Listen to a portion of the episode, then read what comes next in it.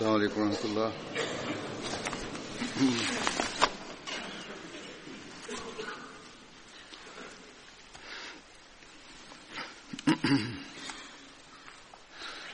أشهد أن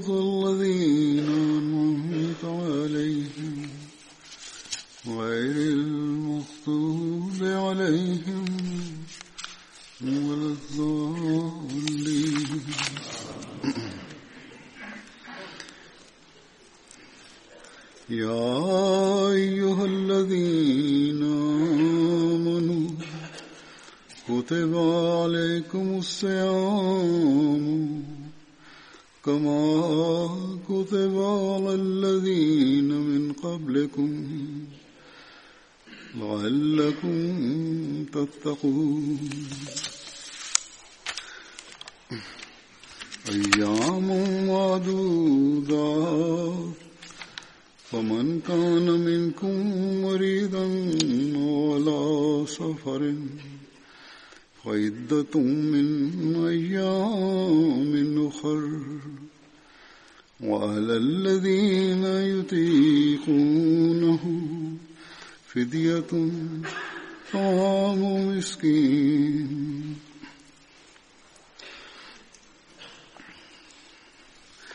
فمن تطوى خيرا فهو خير الله وأن تصوموا خير لكم إن كنتم تعلمون.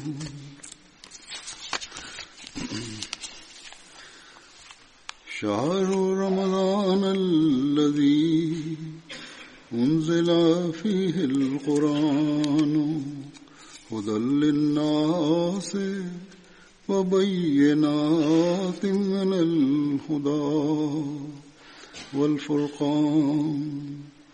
ومن شهد منكم الشهر فليصم ومن كان مريضا أو على سفر فعدة من أيام أخر. يريد الله بكم اليسر ولا يريد بكم العسر. ولا يريد بكم العسر ولتكملوا العدة ولتكبروا الله على ما هداكم ولعلكم تشكرون.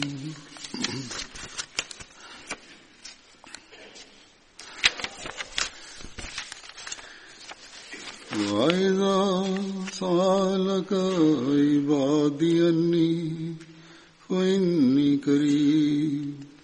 وإذا سألك عبادي أني فإني قريب. أجيب دعوة الداع إذا دعاني فليستجيبوا لي وليؤمنوا بي.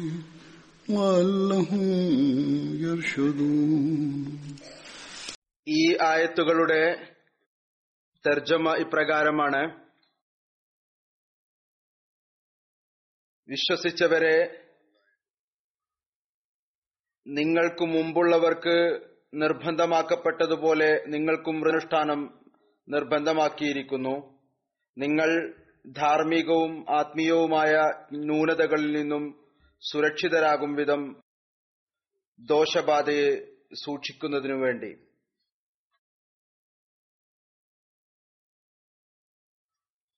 ഈ വ്രതാനുഷ്ഠാനം ചില നിശ്ചിത ദിവസങ്ങളിലാണ്. എന്നാൽ നിങ്ങളിൽ ആരെങ്കിലും രോഗിയാവുകയോ യാത്രയിലോ ആയാൽ മറ്റു ദിവസങ്ങളിൽ അവർ എണ്ണം പൂർത്തീകരിച്ചു കൊള്ളേ പ്രായച്ചിത്തം നൽകുന്നതിന് കഴിവുള്ളവർ ഒരു അഗതിയുടെ ആഹാരം പ്രായച്ചിത്തമായി നൽകേണ്ടതാണ്. ഇനി ആരെങ്കിലും പൂർണമായ അനുസരണം പുലർത്തിക്കൊണ്ട് വല്ല നന്മയും ചെയ്യുന്നുവെങ്കിൽ അതയാൾക്ക് ഗുണകരമായിരിക്കും. നിങ്ങൾ കാര്യം ഗ്രഹിക്കുന്നവരാണെങ്കിൽ നോമ്പനുഷ്ഠിക്കുന്നത് നിങ്ങൾക്ക് ഗുണകരമെത്രേ.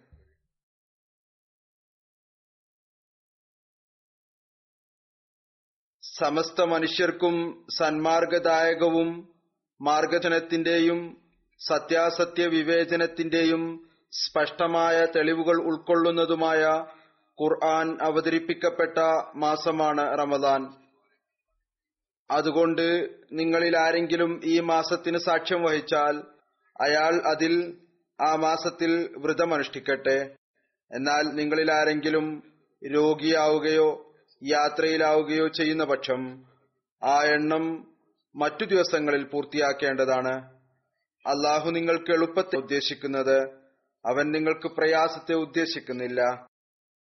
ഇതാകട്ടെ നിങ്ങൾ എണ്ണം പൂർത്തീകരിക്കുന്നതിനും അള്ളാഹു നിങ്ങളെ സന്മാർഗത്തിലാക്കിയതിന് നിങ്ങൾ അവനെ മഹത്വപ്പെടുത്തുന്നതിനും നിങ്ങൾ കൃതജ്ഞത കാണുന്നതിനും വേണ്ടിയാകുന്നു.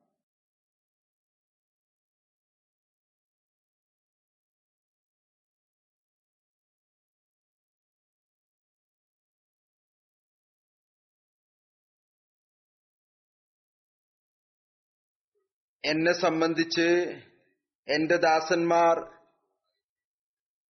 ഓ നബിയെ താങ്കളോട് ചോദിക്കുന്ന പക്ഷം പറയുക നിശ്ചയമായും ഞാൻ സമീപസ്ഥനാകുന്നു. പ്രാർത്ഥിക്കുന്നവന്റെ പ്രാർത്ഥനയ്ക്ക് ഞാൻ ഉത്തരം നൽകും.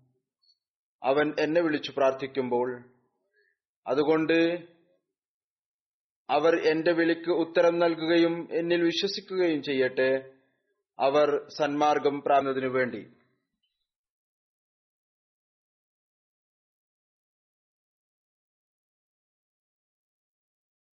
ഈ ആയത്തുകളിൽ അള്ളാഹു നോമ്പിന്റെ ഫറലായത് അതിന്റെ പ്രാധാന്യം ഈ മാസത്തിൽ വിശ്വാസികളുടെ ഉത്തരവാദിത്വങ്ങൾ ദുആ സ്വീകരിക്കുന്നതിനുള്ള മാർഗം എന്നിവ വിവരിച്ചിരിക്കുന്നു. അത്തരത്തിലുള്ള ഒരു മാസം നമുക്കായി നിശ്ചയിച്ചിരിക്കുന്നു. അതിൽ അള്ളാഹു തന്റെ ദാസന്മാരുടെ സമീപത്തേക്ക് വരുന്നു. ഷെയ്ത്താനെ ചങ്ങലക്കിടുന്നു. അള്ളാഹുവിന്റെ ഭാഗത്ത് നിന്ന് ദാസരുടെ മേൽ ഇത്രമാത്രം കാരുണ്യത്തിന്റെയും അനുഗ്രഹത്തിന്റെയും വാതിലുകൾക്കപ്പെടുമ്പോൾ നാം എത്രത്തോളം അള്ളാഹുവിന്റെ വാക്കുകൾ കേട്ടുകൊണ്ട് നോമ്പിന്റെ കടമകൾ നിർവഹിക്കുന്നതിന് പരിശ്രമിക്കേണ്ടതായിട്ടുണ്ട്. റസൂലുല്ലായി സല്ലാഹു അലൈഹി വസ്ലം വസ്ത്രത്തിൽ പറയുകയുണ്ടായി അഥവാ നിങ്ങൾ അറിഞ്ഞിരുന്നുവെങ്കിൽ റമലാന് എന്തെന്തെല്ലാം അനുഗ്രഹങ്ങളാണ് എന്തെന്തെല്ലാം ശ്രേഷ്ഠതകളാണ് അള്ളാഹു ഏത് വിധത്തിൽ ഏതെല്ലാം വിധത്തിലാണ് നിങ്ങളുടെ മേൽ കാരുൺ ചൊരിയുന്നത് അപ്പോൾ നിങ്ങൾ ആഗ്രഹിക്കുമായിരുന്നു മുഴുവൻ വർഷവും റമലാനായിരുന്നുവെങ്കിൽ മുഴുവൻ വർഷവും നാം അള്ളാഹുവിന്റെ അനുഗ്രഹങ്ങളെ സ്വരൂപിക്കുന്നവരായിത്തീരുന്നതിനു വേണ്ടി. അതുകൊണ്ട് ഈ നോമ്പ് നമ്മുടെ പ്രയോജനത്തിനു വേണ്ടിയാണ് അള്ളാഹു നിർബന്ധമാക്കിയിരിക്കുന്നത്. ആത്മീയവും ശാരീരികവുമായ എല്ലാവിധത്തിലുള്ള പ്രയോജനങ്ങളും നാം നോമ്പിൽ നിന്ന് കരസ്ഥമാക്കുന്നതിനു വേണ്ടി. ഇപ്പോൾ ആ മുസ്ലിങ്ങളായ ഡോക്ടർമാരും ഈ കാര്യം അംഗീകരിക്കുന്നു. മുമ്പ് ഏതാനും ചിലരാണുണ്ടായിപ്പോൾ അതിന്റെ എണ്ണം വർദ്ധിച്ചുകൊണ്ടിരിക്കുന്നു. നോമ്പ് കൊണ്ട് മനുഷ്യന്റെ ആരോഗ്യത്തിലും വളരെ മനോഹരമായ സ്വാധീനമുണ്ടാകുന്നു. എന്നല്ല ചില അമുസ്ലിങ്ങൾ ഇത് എഴുതാൻ തുടങ്ങിയിരിക്കുന്നു. നോമ്പിലൂടെ മനുഷ്യ ജീവിതത്തിൽ അച്ചടക്കം വരുന്നു. ഏതായിരുന്നാലും ഒരു യഥാർത്ഥ വിശ്വാസിക്ക് ഒരു അനുഭവം ഉണ്ട്. ഭൗതികരായ ആളുകൾ പറയുകയോ പറയാതിരിക്കുകയോ ചെയ്യട്ടെ. നോമ്പ് ഒരു വിശ്വാസിയുടെ ശാരീരികമായ അവസ്ഥയെ മെച്ചപ്പെടുത്തുന്നതോടൊപ്പം അതിനേക്കാൾ കൂടുതലായി ആത്മീയമായ അവസ്ഥയിലും മെച്ചപ്പെട്ട അവസ്ഥയിലേക്ക് കൊണ്ടെത്തിക്കുന്നതിന് കാരണമായി തീരുന്നു അത് നാം അള്ളാഹുവിന്റെ ഈ കൽപ്പന അനുസരിച്ച് പ്രവർത്തിച്ചുകൊണ്ട് റമദാൻ മാസത്തിൽ കഠിനമായി പരിശ്രമിക്കേണ്ടതാണ്. നമ്മുടെ ആത്മീയമായ അവസ്ഥയിൽ പുരോഗതി പ്രാപിക്കുന്നതിനു വേണ്ടി. ഈ ആയത്തുകളിൽ അള്ളാഹു വിവരിച്ചിരിക്കുന്ന കാര്യങ്ങൾ അത് ഇതാണ് ഒരു വിശ്വാസി എല്ലാ മുഅ്മിനും എല്ലാ മുസൽമാനും യഥാർത്ഥ മുസൽമാൻ അയാളിൽ നോമ്പ് നിർബന്ധമാക്കിയിരിക്കുന്നു. രാവിലെ മുതൽ വൈകുന്നേരം വരെ പട്ടിണി കിടക്കുക എന്നതല്ല ഈ നോമ്പ്. അതിർത്ത് മസീമോദ് അലൈഹി സ്വലാത്തു വസ്സലാം പറഞ്ഞിട്ടുണ്ട് അള്ളാഹുവിന്റെ ഉദ്ദേശം ഇതുകൊണ്ട് ഒരു ഭക്ഷണം കുറച്ചുകൊണ്ട് മറ്റൊരു ഭക്ഷണത്തെ വർദ്ധിപ്പിക്കുക എന്നതാണ്. എപ്പോഴും നോമ്പുകാരൻ ഈ കാര്യം മുന്നിൽ വെക്കേണ്ടതാണ്. നോമ്പ് കൊണ്ടുള്ള ഉദ്ദേശം എന്ന് പറയുന്നത് കേവലം പട്ടിണി കിടക്കുക എന്നതല്ല. മറിച്ച് അള്ളാഹുവിന്റെ സ്മരണയിൽ അയാൾ മുഴിക്കേണ്ടതാണ് അങ്ങനെ അള്ളാഹുവുമായിട്ടുള്ള ബന്ധവും അതുപോലെ തന്നെ ഭൗതികതയോടുള്ള വിച്ഛേദനവും ഉണ്ടാകുന്നതിന് വേണ്ടി. അതായത് അള്ളാഹുമായുള്ള ബന്ധത്തിൽ ഇബാദത്തിൽ അള്ളാഹു മനുഷ്യൻ മുന്നേറുകയും ഭൗതികയിലേക്ക് ശ്രദ്ധ കുറയുകയും ചെയ്യുന്നതിന് വേണ്ടി. ഭൗതിക ജോലികൾ അതെപ്പോഴും ഉണ്ടായിരിക്കും അതൊരിക്കലും അവസാനിക്കുകയില്ല. എന്നാൽ അത് ചെയ്തുകൊണ്ടും അള്ളാഹുവിന്റെ സ്മരണ നിലനിൽക്കുന്നതിനു വേണ്ടി അവന്റെ കൽപ്പനകൾ മുന്നിൽ നിൽക്കുന്നതിന് അവന്റെ സ്മരണ നടന്നുകൊണ്ടിരിക്കുന്നതിന് വേണ്ടി അവിടുന്ന് പറയുന്നു നോമ്പ് കൊണ്ടുള്ള ഉദ്ദേശം ഇതാണ്.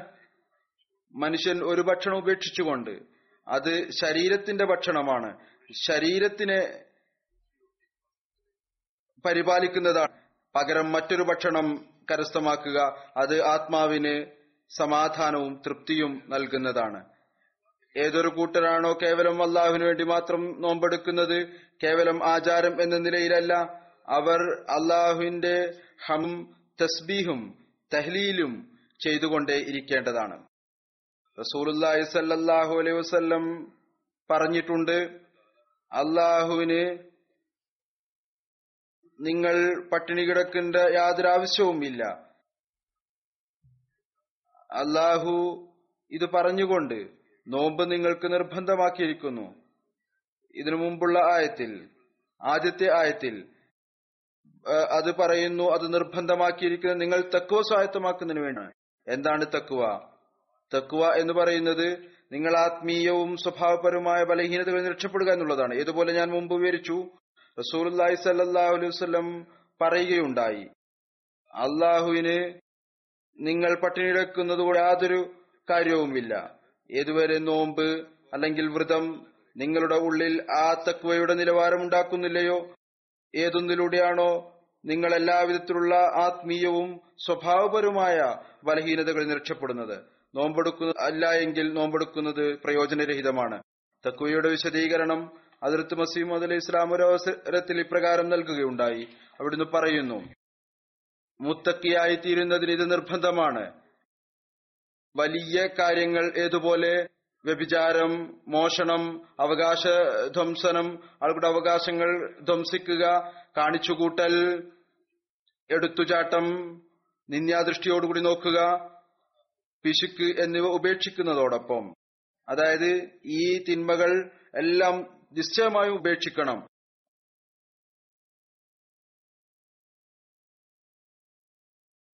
അതോടൊപ്പം തന്നെ ദുസ്വഭാവങ്ങൾ ഉപേക്ഷിച്ചുകൊണ്ട് അതിനെതിരിൽ ഉന്നതമായ സ്വഭാവങ്ങളിൽ പുരോഗതി പ്രാപിക്കേണ്ടതാണ്. നല്ല സ്വഭാവ ഗുണങ്ങൾ സ്വായത്തമാക്കേണ്ടതാണ്. ആളുകളോട് നല്ല സ്വഭാവത്തോടും ഉന്നത സ്വഭാവത്തോടും അനുകമ്പയോടും കൂടി പെരുമാറേണ്ടതാണ്. തങ്ങളുടെ സ്വഭാവത്തെ മെച്ചപ്പെടുത്തേണ്ടതാണ്. അവിടുന്ന് പറയുന്നു അള്ളാഹുവിനോട് യഥാർത്ഥത്തിലുള്ള ആത്മാർത്ഥതയും കൂറും കാണിക്കേണ്ടതാണ്. ഇതും തക്കുവക്ക് നിർബന്ധമാണ്. ആത്മീയതയെ സംബന്ധിച്ചിടത്തോളം നിർബന്ധമാണ്. അള്ളാഹുമായിട്ട് യഥാർത്ഥത്തിലുള്ള കൂറുണ്ടായിരിക്കണം യഥാർത്ഥത്തിലുള്ള ബന്ധം ഉണ്ടായിരിക്കണം. സേവനത്തിന് കാമെ മഹ്മൂദ് അന്വേഷിച്ചു കൊണ്ടിരിക്കുക ഇതിൽ അള്ളാഹുവിന്റെ കടമകൾ അതും വന്നിട്ടുണ്ട്. അള്ളാഹുവിന്റെ കൽപ്പനകൾ പൂർത്തിയാക്കുക എന്നതും വന്നിട്ടുണ്ട്. അതുപോലെ തന്നെ ജനങ്ങളോടുള്ള ബന്ധം അവരുടെ സേവനം വന്നു കഴിഞ്ഞിരിക്കുന്നു. അതായത് അത്തരത്തിലുള്ള നിസ്വാർത്ഥ സേവനമായിരിക്കണം ആളുകൾ പറയണം. നിശ്ചയമായും ഇയാൾ അള്ളാഹുവിനു വേണ്ടിയാണ് സേവനം ചെയ്യുന്നത്. ഒരു വിധത്തിലുള്ള തന്റെ വ്യക്തിപരമായിട്ടുള്ള താല്പര്യങ്ങളും ഇല്ല.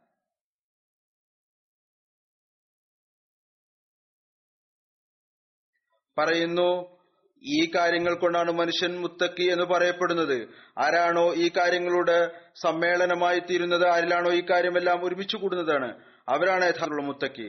അഥവാ ഏതെങ്കിലും ഒരു സ്വഭാവം ഓരോരോ ഒന്നായി ഒരാളിൽ ഉണ്ടെങ്കിൽ അയാൾ മുത്തക്കി എന്ന് പറയാൻ സാധിക്കുകയില്ല. ഏതുവരെ? മൊത്തത്തിൽ ഉന്നത സ്വഭാവ ഗുണം അയാളിൽ ഉണ്ടാകുന്നില്ലയോ? അതുപോലെയുള്ള ആളുകളെ സംബന്ധിച്ചാണ് ലാ ഖൗഫുൻ അലൈഹിം വലാഹും യഹസനൂൻ എന്ന് പറഞ്ഞിരുന്നത്. അതായത് അവർക്ക് ഒരുവിധത്തിലുള്ള ഭയം ഉണ്ടാകുകയില്ല അവർ ദുഃഖിക്കുകയും ചെയ്യുകയില്ല.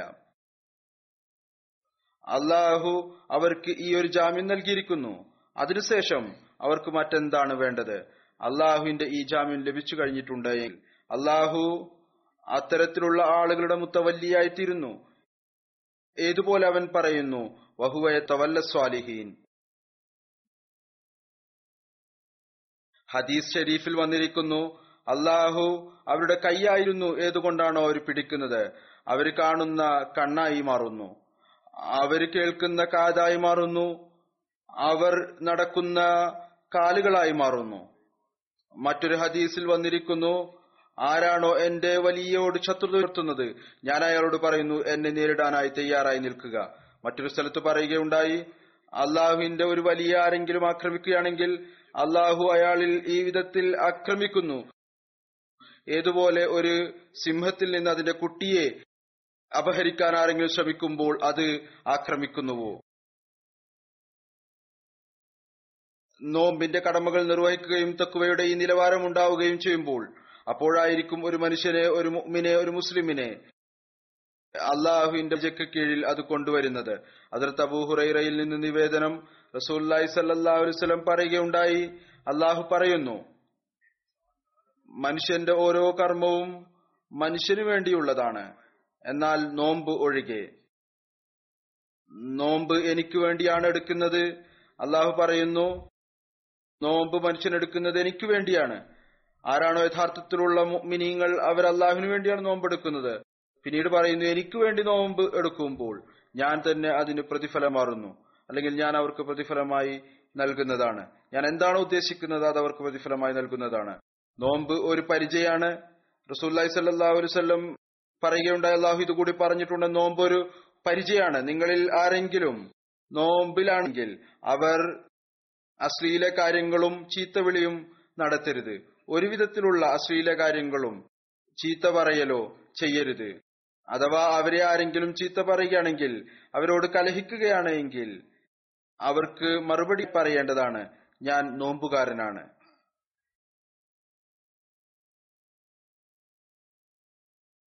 ഞാൻ ഒരുവിധത്തിലുള്ള തെറ്റായ കാര്യങ്ങളിലും ഉൾപ്പെടുകയില്ല. റസൂൽ സല്ലാഹുലുസലം പറയുകയുണ്ടായി ആ അസ്തിത്വത്തെ കൊണ്ട് സത്യം ആരുടെ കൈകളിലാണ് മുഹമ്മദ് സല്ലാഹു അലൈഹി സ്വലമിയുടെ ജീവൻ ഇരിക്കുന്നത്? നോമ്പുകാരന്റെ വായിലെ മണം അള്ളാഹുവിന്റെ പക്കൽ സൂര്യേക്കാൾ നല്ലതാണ്.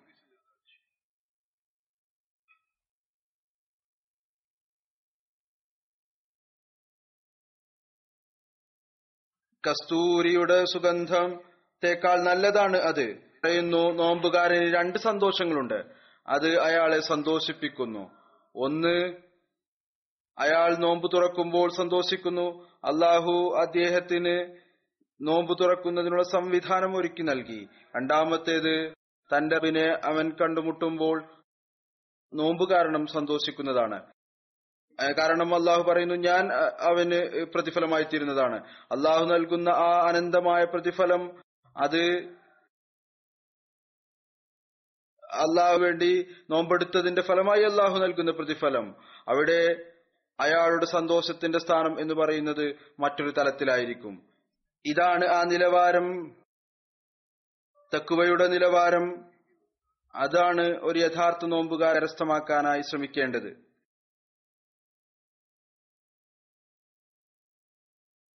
യഥാർത്ഥത്തിലുള്ള നോമ്പുകാരൻ അത് കരസ്ഥമാക്കുന്നു. നോമ്പ് ഭൗതികതയുടെ എല്ലാവിധത്തിലുള്ള മാലിന്യത്തിലും ശുദ്ധമായി എടുക്കേണ്ടതാണ്. എല്ലാവിധത്തിലുള്ള സ്വഭാവപരവും ആത്മീയവുമായ ബലഹീനതയിൽ നിന്ന് രക്ഷപ്പെട്ടുകൊണ്ട് തന്റെ ദിവസം കഴിച്ചുകൂട്ടേണ്ടതാണ്. ഈ കാര്യത്തിൽ സന്തോഷിക്കരുത്. ഞാൻ നോമ്പെടുത്തിരിക്കുന്നു. ലോകത്ത് എത്ര നോമ്പുകാരുണ്ട്. അവർ പ്രത്യക്ഷത്തിൽ നോമ്പെടുക്കുന്നവരാണ്. എന്നാൽ അവരുടെ നമസ്കാരത്തിന് ആ നിലവാരം ഇല്ല. ഏതൊരു നിലവാരമാണോ ഉണ്ടാകേണ്ടത്? അവരുടെ സ്വഭാവത്തിന് ആ നിലവാരമില്ല ഏതൊന്നാണോ ഉണ്ടാകേണ്ടിയിരുന്നത്. റസൂലുല്ലാഹി സല്ലല്ലാഹു അലൈഹി വസല്ലം പറഞ്ഞിട്ടുണ്ട് ഷെയ്ത്താൻ ഈ മാസത്തിൽ ബന്ധനസ്ഥനാകുന്നു അവനെ കെട്ടിയിടുന്നു. എന്നാൽ പിന്നെ ലോകത്ത് റംലാൻ മാസത്തിലും എന്തുകൊണ്ടാണ് തിന്മകൾ നടന്നുകൊണ്ടിരിക്കുന്നത്? നോമ്പ് ഒരു പരിചയമായിത്തീരുന്നവർക്കാണ് ഷെയ്ത്താന്റെ ആക്രമണങ്ങളിൽ നിന്ന് അവരെയാണ് രക്ഷപ്പെടുത്തുന്നത്. ആരാണോ നോമ്പിന്റെ യാഥാർത്ഥ്യത്തെ മനസ്സിലാക്കിക്കൊണ്ട് തക്കുവ സ്വായത്തമാക്കുന്നത്. അതുകൊണ്ട് ഇതാണ് ആ യഥാർത്ഥ ലക്ഷ്യം. അത് നാം എപ്പോഴും നമ്മുടെ മുമ്പിൽ വെക്കേണ്ടതാണ്. അതെങ്കിൽ റസൂലി സല്ലാഹു അലൈഹി ഇപ്രകാരവും പറഞ്ഞിട്ടുണ്ട്. നിശ്ചയമായും റമദാനിൽ സ്വർഗത്തിന്റെ വാതിലുകൾ തുറക്കപ്പെടുകയും നരകത്തിന്റെ കവാടങ്ങൾ അടക്കപ്പെടുകയും ചെയ്യുന്നു. ഷെയ്ത്തനെ ചങ്ങലകളിൽ ബന്ധനസ്ഥനാക്കുന്നു. എന്നാൽ ഇതെല്ലാം ഉണ്ടായിട്ടും അവിടുന്ന് ഇങ്ങനെ ഒരു താക്കീത് കൂടി നടത്തുകയുണ്ടായി. ഈ കാര്യത്തിലേക്ക് കൂടി നമ്മൾ ശ്രദ്ധ ക്ഷണിക്കുകയുണ്ടായി. എന്നിട്ടും ആരെങ്കിലും റമദാൻ പ്രാപിക്കുകയും അവരുടെ തെറ്റുകൾ പൊറുക്കാതിരിക്കുകയുമാണെങ്കിൽ പിന്നെ എപ്പോൾ അവരുടെ തെറ്റുകൾ പൊറുക്കാനാണ്? ഈ കാര്യം അവിടുന്ന് നമ്മോടാണ് പറയുന്നത്. മുസ്ലിങ്ങളാണെന്ന് പറയുന്നവരോടാണ് പറയുന്നത്. അവരോട് പറയുന്നത് ആരോടാണ് അള്ളാഹു പ്രകാരം പറഞ്ഞത്? നോമ്പ് നിങ്ങൾക്ക് നിർബന്ധമാക്കിയിരിക്കുന്നു. നിങ്ങൾ ഈ ദിവസങ്ങളിൽ കേവലം അള്ളാഹുവിന്റെ ഇബാദത്തുകളിലും സ്വഭാവപരമായ ഔന്നിത്യങ്ങളും കരസ്ഥമാക്കുന്നതിന് ശ്രമിക്കുന്നതിനു വേണ്ടി. എന്നാൽ നിങ്ങൾ അങ്ങനെ ചെയ്യുന്നില്ല എങ്കിൽ കേവലം റംലാൻ വരികയും ഷെയ്ത്താനെ ബന്ധനസ്ഥനാക്കുകയും സ്വർഗത്തിന്റെ കവാടങ്ങൾ തുറക്കുകയും നരകത്തിന്റെ കവാടങ്ങളിൽ പൂട്ടിടുകയും ചെയ്യുന്നത് കൊണ്ട് ഒരു പ്രയോജനവും ഉണ്ടാവുകയില്ല. ഈ ഒരു താക്കീത് അവിടെ നിന്ന് നടത്തുകയുണ്ടായി. അള്ളാഹുവിന്റെ ഇത്രമാത്രം വിശാലമായ കാരുണ്യമുണ്ടായിട്ടും അഥവാ പൊറുക്കലിനുള്ള സംവിധാനം ഉണ്ടാകുന്നില്ല എങ്കിൽ പിന്നെ എപ്പോഴുണ്ടാകാനാണ് അതുകൊണ്ട് നാം കേവലം സന്തോഷിച്ചുകൊണ്ട് റംസാൻ വന്നതിലും നോമ്പിന് മുബാറക് ബാദി പറയുന്നത് കൊണ്ടും മാത്രം ഒതുങ്ങി നിൽക്കാതെ നാം ആത്മപരിശോധന നടത്തേണ്ടതാണ്. നാം അള്ളാഹു റംലാനിലെ നോമ്പിന്റെ ലക്ഷ്യമായി പറഞ്ഞിരിക്കുന്നത് അതിനുവേണ്ടി നമ്മൾ പരിശ്രമിക്കുന്നുണ്ടോ അതോ ഇല്ലേ?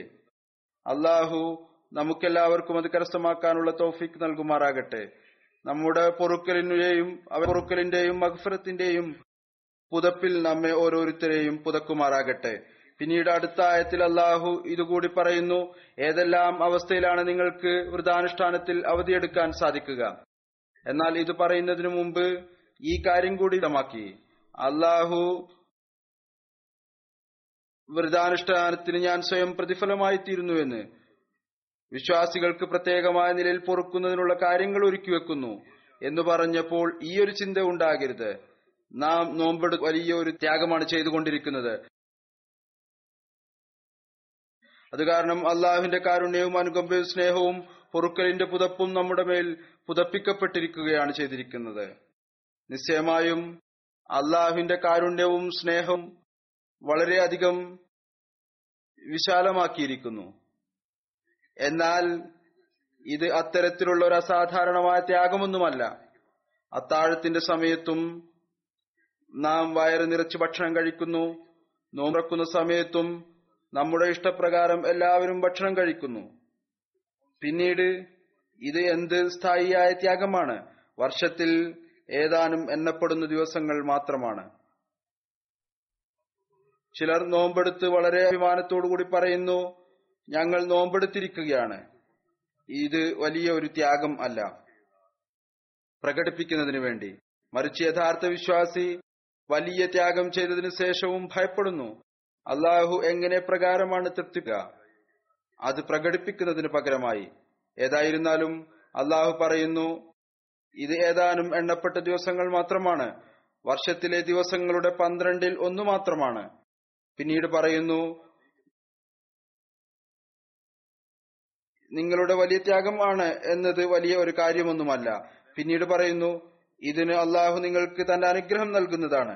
ഈ എണ്ണപ്പെട്ട ഏതാനും ദിവസങ്ങളിലും അഥവാ ഇതിനിടക്ക് നിങ്ങൾ രോഗിയായാൽ അല്ലെങ്കിൽ യാത്ര ചെയ്യേണ്ടതായി വന്നാൽ നോമ്പിൽ നിന്ന് ഈ ദിവസങ്ങളിൽ അവധിയുണ്ട്. എന്നാൽ ഈ എണ്ണം അതായത് വിട്ടുപോയ നോമ്പുകൾ വർഷത്തിൽ ഇടയ്ക്കെപ്പോഴെങ്കിലും നിങ്ങൾക്ക് പൂർത്തിയാക്കേണ്ടതായി വരും. അതുപോലെ ആരാണോ സ്ഥായിയായ രോഗിയായിട്ടുള്ളത്? ഒഴിവല്ല. ഡോക്ടർ പറഞ്ഞിട്ടുണ്ട് നോമ്പെടുക്കരുത് എന്ന്. എങ്കിൽ ഒരു ദരിദ്രനെ കൊണ്ട് നോമ്പെടുപ്പിക്കുക അഥവാ കഴിവുണ്ട് എങ്കിൽ. കഴിവുണ്ട് എങ്കിൽ ഇത് നിർബന്ധന ഒരാൾ ഇത്രമാത്രം ധനപാനമായി ബലഹീനനാണ് എങ്കിൽ ഒഴികെ. സ്വയം അയാൾ ധർമ്മത്തിലും സഹായത്തിലുമാണ് കഴിയുന്നത് എങ്കിൽ ഒഴികെ. ബാക്കി എല്ലാവരും തന്നെ എന്തൊന്നാണോ അവർ കഴിക്കുന്നത്? അതേ ഭക്ഷണം കൊണ്ട് ഒരു ദരിദ്രോട് നോമ്പെടുപ്പിക്കുക. അഥവാ ഇതിനേക്കാൾ കൂടുതൽ കഴിവുണ്ട് എങ്കിൽ അതും ശരിയാണ്. നിങ്ങൾ ഫിദിയ നൽകുക പിന്നീട് നോമ്പും എടുക്കുക. അതിർത്ത് മസീമോദ് അലൈഹി സ്വലാത്തു വസ്സലാം ഇതിനെക്കുറിച്ച് പറഞ്ഞു അള്ളാഹു ഓരോ വ്യക്തിക്കും അയാളുടെ കഴിവിന് അതീതമായ പ്രയാസം നൽകുകയില്ല. അയാളുടെ കഴിവനുസരിച്ച് എത്രത്തോളം ഇടം വിശാലത ഉണ്ട് സ്വയം എത്രത്തോളം കഴിക്കുകയും മറ്റും ചെയ്യുന്ന അതനുസരിച്ച് അതനുസരിച്ച് കഴിഞ്ഞുപോയതിന് ഫിതിയ നൽകുക. പിന്നീട് പ്രതിജ്ഞ ചെയ്യുക ഭാവിയിൽ എല്ലാ നോമ്പും നിർബന്ധമായും എടുക്കുന്നതാണ്. അവിടുന്ന് പറയുന്ന ഒരിക്കൽ എന്റെ ഉള്ളിൽ ചിന്ത ഉണ്ടായി. ഫിതിയ എന്തിനു വേണ്ടിയാണ് നിശ്ചയിച്ചിരിക്കുന്നത്? അപ്പോൾ അറിയാൻ സാധിച്ചു ചിന്തിച്ചു. അപ്പോൾ എന്നിൽ ഈ കാര്യം തുറന്നു. അത് തൗഫീക്കിന് വേണ്ടിയാണ് ഫിതിയ നിശ്ചയിച്ചിരിക്കുന്നത്. അള്ളാഹു തൗഫീക്ക് നൽകുന്നതിന് വേണ്ടിയാണ് അത് നിശ്ചയിച്ചിരിക്കുന്നത്. അങ്ങനെ നോമ്പിനുള്ള തൗഫീക്ക് അയാൾക്ക് ലഭിക്കുന്നതിന് വേണ്ടി. പറയുന്നു അള്ളാഹു സർവശക്തനാണ്. അവൻ ഉദ്ദേശിക്കുകയാണ് എങ്കിൽ ഒരു കഠിനമായ രോഗിക്കും നോമ്പിനുള്ള ശക്തി നൽകുന്നതാണ്. അത്തരത്തിലുള്ള രോഗിക്ക് ആർക്കാണോ ഇരട്ടി രോഗമുള്ളത് ടി ബി രോഗം ഉള്ളത്. അയാൾക്കും അള്ളാഹുവിന് ശക്തി നൽകാൻ സാധിക്കും. അയാളുടെ ആരോഗ്യം ശരിയാവുകയും നോമ്പെടുക്കാൻ സാധിക്കുകയും ചെയ്യുന്നതിനു വേണ്ടി. അതുകൊണ്ട് ഫിദിയെ കൊണ്ടുള്ള ഉദ്ദേശം ലക്ഷ്യം ഇതാണ്. ആ ശക്തി ലഭിക്കുക. ഇത് അള്ളാഹുവിന്റെ അനുഗ്രഹം കൊണ്ടാണ് സാധിക്കുക. അവിടുന്ന് പറയുന്നു എന്റെ അഭിപ്രായപ്രകാരം വളരെ നല്ല കാര്യം ഇതാണ്. മനുഷ്യൻ ദ്വാ ചെയ്യുക. അള്ളാഹുവെ ഇത് നിന്റെ ഒരു അനുഗ്രഹീതമായ മാസമാണ്. ഞാൻ ഇത് നിഷേധിക്കപ്പെട്ടവനായി തീരുകയാണ് എന്തറിയാം അടുത്ത വർഷം ജീവനോടെ ഉണ്ടാകുമോ ഇല്ലയോ എന്ന്. അല്ലെങ്കിൽ ഈ വിട്ടുപോയ നോമ്പുകൾ അനുഷ്ഠിക്കാൻ സാധിക്കാതെ പോയ നോമ്പുകൾ അത് അനുഷ്ഠിക്കാൻ സാധിക്കുമോ ഇല്ലയോ എന്ന്. ആരോഗ്യം അനുവദിക്കുമോ ഇല്ലയോ എന്നറിയില്ല. അവനോട് തൗഫീക്ക് ചോദിച്ചു കൊണ്ടിരിക്കുക അവിടുന്ന് പറയുന്നു ഈ കാര്യങ്ങൾ പറഞ്ഞുകൊണ്ട് അള്ളാഹുവിനോട് മുൻ തൗഫീക്ക് ചോദിച്ചു കൊണ്ടിരിക്കുക അതുകൊണ്ട് ഫിദിയ എന്നത് താൽക്കാലികമായ രോഗിക്ക് നൽകാവുന്നതാണ്. അതോടൊപ്പം തന്നെ യാത്ര അവസാനിക്കുമ്പോൾ ആരോഗ്യം ലഭിക്കുമ്പോൾ നോമ്പെടുക്കേണ്ടതും നിർബന്ധമാണ്. ഈ രണ്ട് കാര്യങ്ങളും ഇതിൽ നിന്ന് തെളിയുന്നു. അവിടുന്ന് പറയുന്നു ആരാണോ ആരോഗ്യം നേടി നോമ്പെടുക്കാൻ പ്രാപ്തനാകുന്നത്? അവരെ സംബന്ധിച്ചിടത്തോളം കേവലം ഫിതിയെ മാത്രം പരിഗണിക്കുന്നത് പുതിയ മതത്തിന്റെ വാതിൽ തുറക്കലാണ്. ആർക്കാണോ അത്തരത്തിൽ ആരോഗ്യമുള്ളത്? നോമ്പിനു ശേഷം ആരോഗ്യം ലഭിച്ചുവെങ്കിൽ നോമ്പിൽ രോഗിയായി പിന്നീട് ആരോഗ്യം ലഭിച്ചുവെങ്കിൽ അഥവാ അവർ പറയുകയാണ് ഞാൻ റമദാനിൽ നോമ്പെടുത്തില്ല ഫിദിയ നൽകിയിരിക്കുന്നു. എങ്കിൽ അത് മതത്തിൽ പുതിയ മാർഗം തുറക്കലാണ്. അത്തരത്തിലുള്ള അകാരണമായ അനുവാദത്തിന്റെ വഴി തുറക്കലാണ് തെറ്റായ വിധത്തുണ്ടാക്കലാണ്. അഥവാ അവർ റംലാനിൽ ഫിതി കൊടുത്തിട്ടുണ്ടെങ്കിലും റംലാന് ശേഷം നോമ്പെടുക്കേണ്ട നിർബന്ധമാണ്. വർഷത്തിലിടയ്ക്ക് എപ്പോൾ വേണമെങ്കിലും നോമ്പെടുക്കാവുന്നതാണ്. പറയുന്നു അതേ സ്ഥായിയായ രോഗി മുല കൊടുക്കുന്ന സ്ത്രീകൾ ഗർഭിണിയായ സ്ത്രീകൾ അവരിൽ ഈ അവസ്ഥയിൽ വർഷം കടന്നുപോയാൽ അവരെ സംബന്ധിച്ചിടത്തോളം കേവലം ഫിദിയ തന്നെ മതിയായതാണ്. എന്നാൽ ഫിദിയക്കൊപ്പം ഈ മാസത്തിൽ ഇബാദത്തുകളിലും ദൈവസ്മരണയിലും മറ്റു നന്മകളും തുടരേണ്ടത് അനിവാര്യമാണ്. അതല്ലാതെ ഫിദിയ നൽകിയതുകൊണ്ട് ഞങ്ങൾ മറ്റെല്ലാ കാര്യങ്ങളിൽ നിന്നും രക്ഷപ്പെട്ടു എന്നല്ല. ഇവരും റംലാന്റെ അനുഗ്രഹം സ്ഥമാക്കുന്നവരായി തീരുന്നതാണ്. നോമ്പെടുക്കുന്നില്ല എങ്കിൽ പോലും ഫിദിയ നൽകിയാലും മറ്റു നന്മകൾ നിലനിർത്തുകയും ചെയ്താൽ. അതല്ലാതെ കേവലം ഫിദിയ നൽകിക്കൊണ്ട് നമസ്കാരം മറന്നുപോകുന്നത് മറ്റു നന്മകൾ വിസ്മരിക്കുന്നത്. ഇത് കേവലം വിശ്വാസിയാക്കിർക്കുകയില്ല. യഥാർത്ഥ വിശ്വാസിയാക്കി മാറ്റുകയില്ല. റംലാന്റെ അനുഗ്രഹത്തിൽ പങ്കാളിയാക്കുകയില്ല.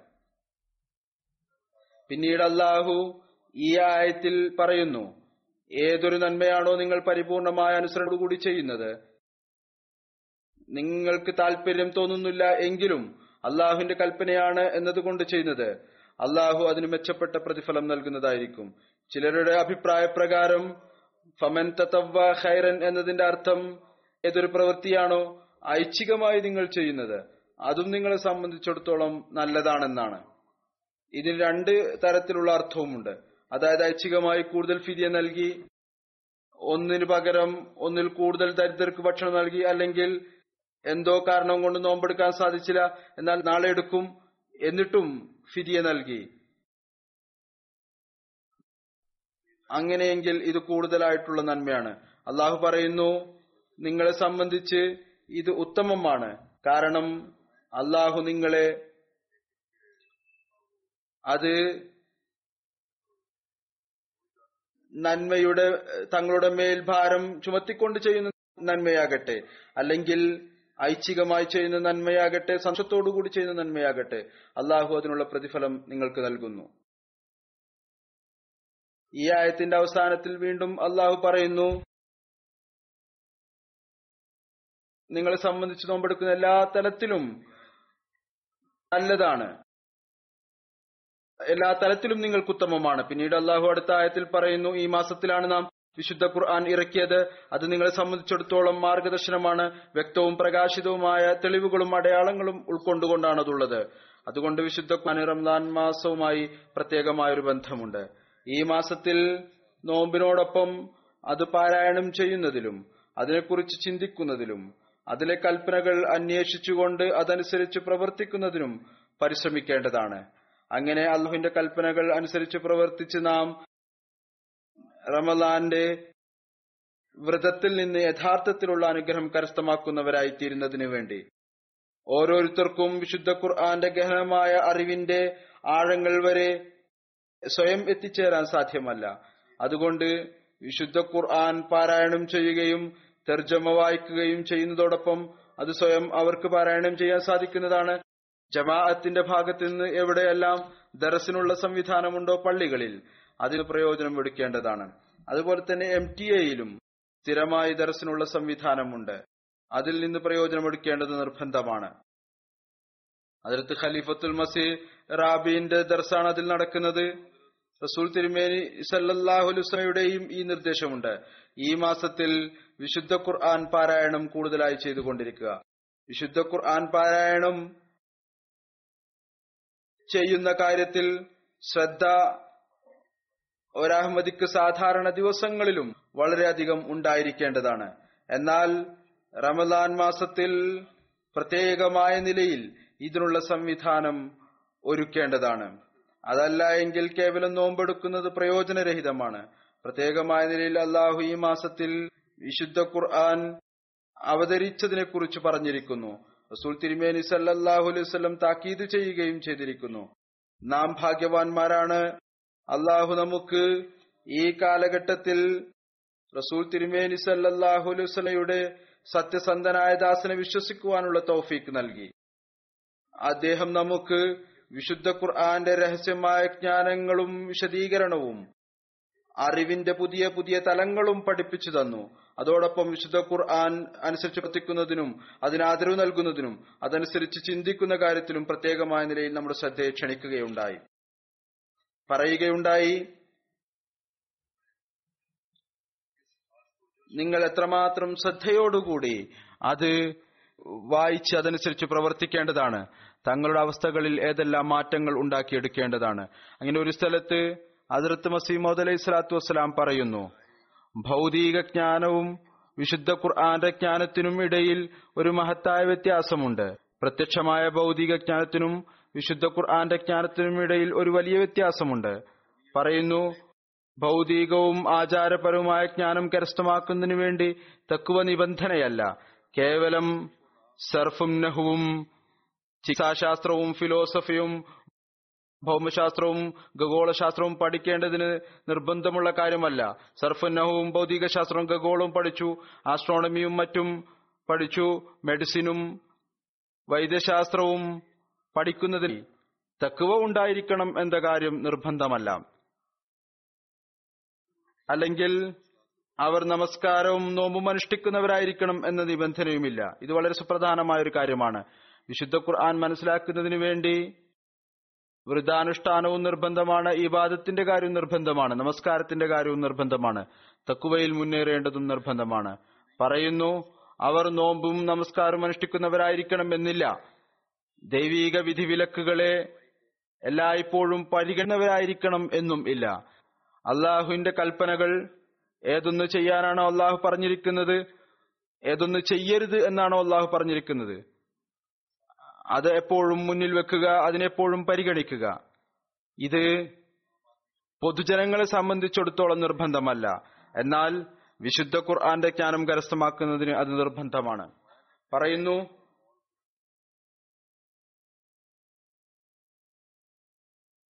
ഭൗതിക ജ്ഞാനം കരസ്ഥമാക്കുന്നത്? ഇത് ആവശ്യമില്ല. എന്നാൽ വിശുദ്ധ ഖുർആൻ ജ്ഞാനം കരസ്ഥമാക്കുന്നതിന് അറിവ് നേടുന്നതിന് അള്ളാഹുവിന്റെ എല്ലാ വിധുവിലക്കുകളും മനുഷ്യൻ മുന്നിൽ വെക്കേണ്ടത് നിർബന്ധമാണ്.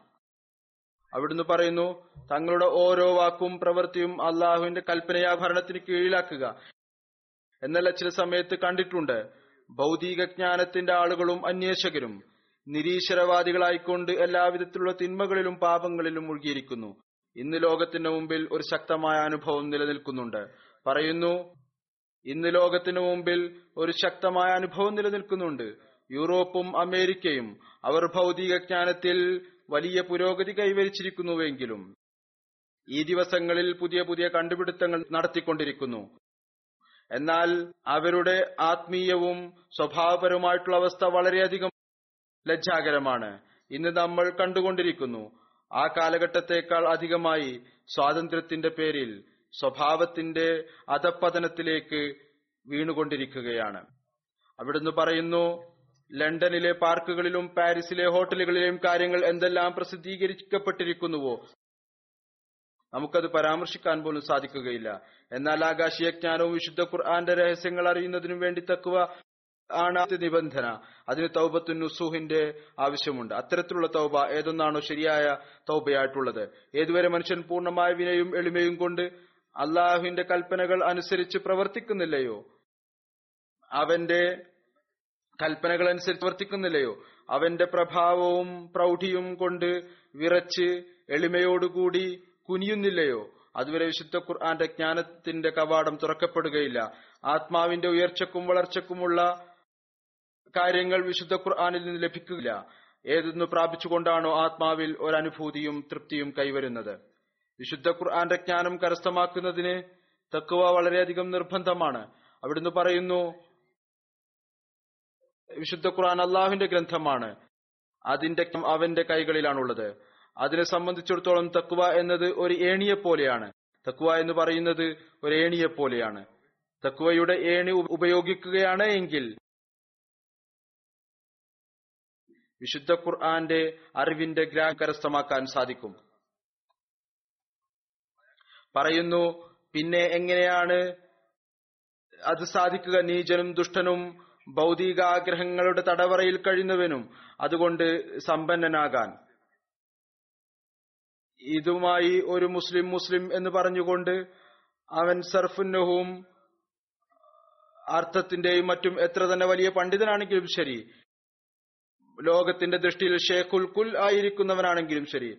അഥവാ അയാൾക്ക് എല്ലാവിധത്തിലുള്ള അറിവും ഉണ്ടെങ്കിലും ഗ്രാമറും മറ്റും അറബി ഭാഷയും എല്ലാം അറിയുമെങ്കിലും വിശുദ്ധ ഖുർആന്റെ അർത്ഥവും വളരെ നല്ലപോലെ ചെയ്യാൻ സാധിക്കുമെങ്കിലും എന്നാൽ നഫ്സിന്റെ വിശുദ്ധീകരണം ഉണ്ടാക്കുന്നില്ല എങ്കിൽ വിശുദ്ധ ഖുർആന്റെ ജ്ഞാനത്തിൽ നിന്ന് അയാൾക്ക് പങ്കിലുകയില്ല പറയുന്നു ഞാൻ കാണുന്നു ഇപ്പോൾ ലോകത്തിന്റെ ദൃഷ്ടി ഭൗതിക ജ്ഞാനത്തിലേക്ക് വളരെയധികം കുഞ്ഞിരിക്കുന്നു.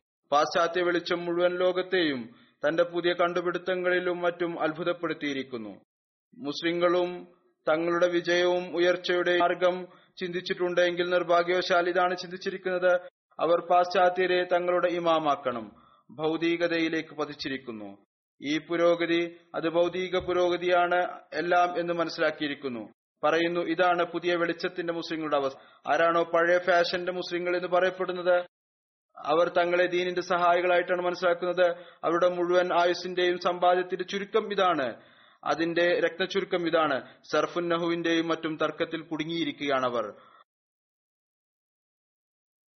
വാക്കുകൾ ബന്ധനസ്ഥരായിരിക്കുകയാണ് അവർ സർഫിലും നെഹുവിലും വാക്കുകളിലും കുടുങ്ങിയിരിക്കുകയാണ് അവർ സർഫ് എന്താണ് നെഹു എന്താണ് എങ്ങനെയാണ് ശരിയായ വാക്ക് ഉച്ചരിക്കുക എന്ന് എന്നെല്ലാം കാര്യങ്ങളാണ് പറഞ്ഞുകൊണ്ടിരിക്കുന്നത്.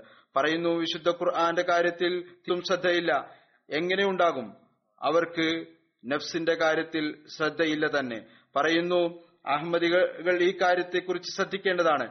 കേവലം ഭൗതികതയിൽ മാത്രം വീഴാതിരിക്കുക. മറിച്ച് വിശുദ്ധ ഖുർആന്റെ ജ്ഞാനം കരസ്ഥമാക്കാൻ ശ്രമിക്കുക. മറ്റൊരവത്തിൽ ഒരു സഹോദരൻ അങ്ങയോട് ചോദിച്ചു വിശുദ്ധ ഖുർആൻ എങ്ങനെ പാരായണം ചെയ്യണം? അവിടുന്ന് പറഞ്ഞു വിശുദ്ധ ഖുർആൻ ചിന്തിച്ചും ആലോചിച്ചും ശ്രദ്ധയോടുകൂടി പാരായണം ചെയ്യണം. ഹദീസിൽ വന്നിരിക്കുന്നു റുബക്കാരിൻ എൽ അനൌൽ ഖുർആൻ. അതായത് ഒരുപാട് വിശുദ്ധ ഖുർആൻ പാരായണുന്നവരുണ്ട് അവരുടെ മേൽ വിശുദ്ധ ഖുർആൻ ശാപം ചൊരിയുന്നു. ഏതൊരാളാണോ വിശുദ്ധ ഖുർആൻ ഓതുകയും അതനുസരിച്ച് പ്രവർത്തിക്കാതിരിക്കുകയും ചെയ്യുന്നത് അയാളുടെ മേൽ വിശുദ്ധ ഖുർആൻ ശാപം ചൊരിയുന്നു. പറയുന്നു വിശുദ്ധ ഖുർആൻ പാരായണം ചെയ്യുമ്പോൾ വിശുദ്ധ ഖുർആാനിൽ കാരുണ്യത്തിന്റെ ആയത്തിലുടന്നു പോകുമ്പോൾ. എവിടെയാണോ അള്ളാഹുവിന്റെ കാരുണ്യത്തെ കുറിച്ച് പറഞ്ഞിരിക്കുന്നത് അവിടെ അള്ളാഹുവിനോട് അവന്റെ കാരുണ്യം ചോദിക്കുക. എവിടെയാണോ ഏതെങ്കിലും ഒരു സമൂഹത്തിന്റെ ശിക്ഷയെക്കുറിച്ചുള്ള പരാമർശം വന്നിരിക്കുന്നത് അവിടെ അള്ളാഹുവിന്റെ ശിക്ഷയിൽ നിന്ന് അള്ളാഹുവിന്റെ മുമ്പിൽ അഭയം അർത്ഥിക്കുക തൗബയും ഇസ്തിഗ്ഫാറും ചെയ്യുക അള്ളാഹുവിനോട് അഭയം ചോദിക്കുക പിന്നീട് ചിന്തിച്ചും ഗ്രഹിച്ചും പാരായണം ചെയ്യുക പിന്നീട് അതനുസരിച്ച് പ്രവർത്തിക്കുക. ഇതാണ് വിശുദ്ധ ഖുർആൻ പാരായണം ചെയ്യുന്ന രീതി. ഈ ദിവസങ്ങളിൽ നാം വിശുദ്ധ ഖുർആൻ പാരായണം ചെയ്യുന്നതിലേക്ക് പ്രത്യേകമായ ശ്രദ്ധ ഉണ്ടാകുമ്പോൾ ഈ ഒരു പരിശ്രമത്വം ഈ ഒരു രീതിയോടും കൂടി പാരായണം ചെയ്യാൻ ശ്രമിക്കേണ്ടതാണ്. പിന്നീട് അതിർത്ത് മസീമോദ് അലൈഹി സ്വലാത്തു വസ്സലാം പറയുന്നു അതുകൊണ്ട് നിങ്ങൾ കരുതിയിരിക്കുക അള്ളാഹുവിന്റെ ഉപദേശത്തിനും വിശുദ്ധ ഖുർആന്റെ നിർദ്ദേശത്തിനുമെതിരെ ഒരു ചുവട് പോലും എടുത്തു വെക്കരുത്. ഞാൻ നിങ്ങളോട് സത്യമാണ് പറയുന്നത്. വിശുദ്ധ ഖുർആന്റെ എഴുന്നൂറ് കൽപ്പനകളിൽ നിന്ന് ഒരു ചെറിയ കൽപ്പനയെ പോലും നിരസിക്കുന്നവൻ തനിക്കായി മോക്ഷത്തിന്റെ വാതിൽ സ്വകരം കൊണ്ടടക്കുകയാണ് ചെയ്യുന്നത്. പരമാർത്ഥപരവും പരിപൂർണവുമായ മോക്ഷത്തിന്റെ വാതിൽ വിശുദ്ധ ഖുർആൻ തുറന്നു തന്നിരിക്കുന്നു. മറ്റുള്ളതെല്ലാം അതിനായാണ്. അതുകൊണ്ട് നിങ്ങൾ വിശുദ്ധ ഖുർആൻ ഗ്രഹിച്ചു പാരായണം ചെയ്യുക. മറ്റൊന്നിനോടും പുലർത്തിയിട്ടില്ലാത്ത വിധം നിങ്ങൾ അതിനെ വളരെയധികം സ്നേഹിക്കുക. എന്തുകൊണ്ടെന്നാൽ അള്ളാഹു എന്നെ സംബോധന ചെയ്തുകൊണ്ട് ഇപ്രകാരം പറഞ്ഞിരിക്കുന്നു. അൽ ഖൈറു കുല്ലുഹു ഫിൽ ഖുർആൻ. എല്ലാവിധത്തിലുള്ള നന്മകളും വിശുദ്ധ ഖുർആൻ ഉണ്ട്. സത്യവും ഇത് തന്നെയാണ്. അതിനുമേൽ മറ്റു വസ്തുക്കളെ മുന്തിക്കുന്നവർക്ക് അഹോ കഷ്ടം. പറയുന്നു നിങ്ങളുടെ സകല വിജയത്തിന്റെയും മോക്ഷത്തിന്റെയും ഉറവിടം വിശുദ്ധ ഖുർആാനിലാണുള്ളത്. നിങ്ങളുടെ മതപരമായ ആവശ്യം വിശുദ്ധ ഖാനിൽ കാണാത്തതായില്ല. പുനരുദ്ധാന നാളിൽ നിങ്ങളുടെ വിശ്വാസത്തെ സത്യപ്പെടുത്തുകയോ വ്യാജപ്പെടുത്തുകയോ ചെയ്യുന്നത് ഖുർആനാകുന്നു. നിങ്ങൾക്ക് നേരിട്ട് സന്മാർഗം നൽകാൻ കഴിവുറ്റ ഗ്രന്ഥം ആകാശത്തിന് കീഴിൽ ഖുർആനല്ലാതെ മറ്റൊന്നുമില്ല.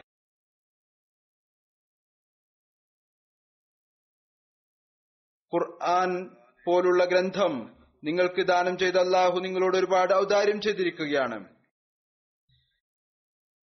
നിങ്ങൾക്ക് അവതരിപ്പിക്കപ്പെട്ട ആ ഗ്രന്ഥം ക്രിസ്ത്യാനികൾക്ക് അവതരിച്ചിരുന്നുവെങ്കിൽ അവർ നശിക്കുമായിരുന്നില്ലെന്നും നിങ്ങൾക്ക് നൽകപ്പെട്ട ഈ അനുഗ്രഹവും സന്മാർഗവും തൗറാത്തിനു പകരം യഹൂദികൾക്ക് നൽകിയിരുന്നുവെങ്കിൽ അവരിൽ ചില കക്ഷികൾ പരലോക നിഷേധികളാകുമായിരുന്നില്ല എന്നും ഞാൻ സത്യമായും നിങ്ങളോട് പറയുന്നു. അതുകൊണ്ട് നിങ്ങൾക്ക് നൽകപ്പെട്ട ഈ അനുഗ്രഹത്തെ വിലമതിക്കുക. ഇത് അങ്ങേയറ്റം പ്രിയങ്കരമായ ഒരു അനുഗ്രഹമാണ്.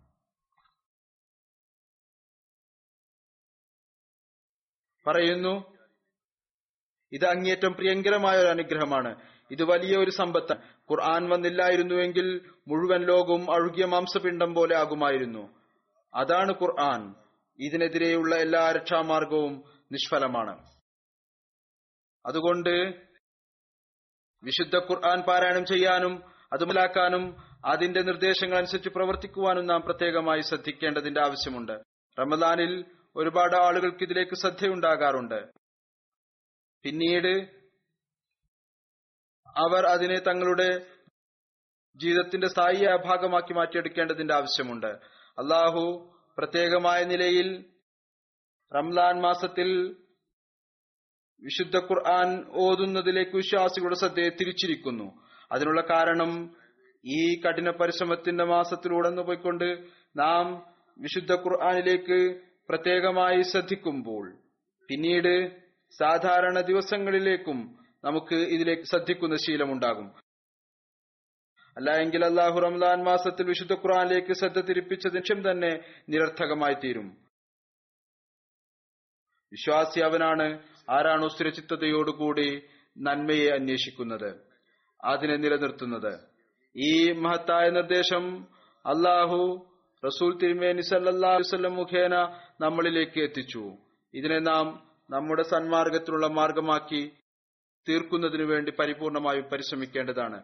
പിന്നീട് ഈ ആയത്തിനെ തുടർന്നുകൊണ്ട് കൂടുതൽ വ്യക്തമാക്കിക്കൊണ്ട് പ്രകാരം നിർദ്ദേശം നൽകി. വ്രതം അനുഷ്ഠിക്കണം അതുപോലെ രോഗിയും യാത്രക്കാരും നഷ്ടപ്പെട്ട നോമ്പുകൾ പിന്നീട് പൂർത്തിയാക്കണം. ഇത് നിർബന്ധമാണ്. കേവലം ഫിദിയ നൽകുന്നത് കൊണ്ട് മാത്രം നിങ്ങൾക്ക് ഒഴിവ് ലഭിക്കുകയില്ല. യാത്രയിലും രോഗത്തിലും നോമ്പെടുക്കരുത് എന്ന അവധി നൽകിക്കൊണ്ട് നിങ്ങളോട് ഔദാര്യം കാണിച്ചിരിക്കുന്നു. കാരണം അള്ളാഹു തന്റെ ദാസന്മാരുടെ മേൽ പ്രയാസം ഇടുന്നില്ല. വീണ്ടും പറയുന്നു നോമ്പിന്റെ ദിവസങ്ങളിൽ പ്രത്യേകിച്ചും അള്ളാഹുവിന്റെ മഹത്വം വിവരിക്കുന്നതിലും ദൈവസ്മരണയിലും ഇബാദത്തിലും കഴിച്ചുകൂട്ടുക. ഈ കാര്യത്തിന് നന്ദി പ്രകടിപ്പിക്കുക. അള്ളാഹു നിങ്ങൾക്ക് നേർമാർഗത്തിനായി അത്തരത്തിലുള്ള മത്തായ ഗ്രന്ഥം ഇറക്കിയിരിക്കുന്നു. അത് പരിപൂർണവും എല്ലാം ഉൾക്കൊള്ളുന്നതുമായ മാർഗദർശനമാണ്. നന്ദിയുടെ കടമ അപ്പോഴായിരിക്കും നിറവേറ്റപ്പെടുക. എപ്പോഴാണോ നാം അതനുസരിച്ച് പ്രവർത്തിക്കുന്നവരായി തീര പിന്നീട് അടുത്ത ആയത്തിൽ അള്ളാഹു പറയുന്നു എന്റെ ദാസന്മാർ എന്നെ അന്വേഷിക്കുന്നവർ എന്നെ അന്വേഷിച്ചുകൊണ്ട് പ്രത്യേകിച്ചും ചോദിക്കുന്നു. റംസാൻ മാസത്തിൽ ഈ അന്വേഷണത്തിൽ കൂടുതൽ മുന്നോട്ടു പോകുന്നു. അങ്ങനെയെങ്കിൽ ഞാൻ അവർക്ക് സമീപസ്ഥനാണ്. അവരുടെ പ്രാർത്ഥന കേൾക്കുന്നു. പൂർണമായ നിലയിൽ എന്നോട് ചോദിക്കുകയാണെങ്കിൽ ഞാൻ സ്വീകരിക്കുകയും ചെയ്യുന്നതാണ്. എന്ന ദ്വാ സ്വീകരിക്കപ്പെടുന്നതിന് നിർബന്ധമാണ്. ദ്വാ ചെയ്യുന്ന ആളും എന്റെ വാക്കുകൾ അനുസരിക്കണം. അള്ളാഹു പറയുന്നു എന്റെ കൽപ്പനകൾ അനുസരിക്കണം. എന്നിൽ ദൃഢമായി വിശ്വസിക്കണം. ഈ പരാതി ഞങ്ങൾ ദുആ ചെയ്യാറുണ്ട് ചെയ്യുന്നുണ്ട്. ഞങ്ങൾ ഒരുപാട് ദുആ ചെയ്തു എന്നാൽ അള്ളാഹു ശ്രവിച്ചില്ല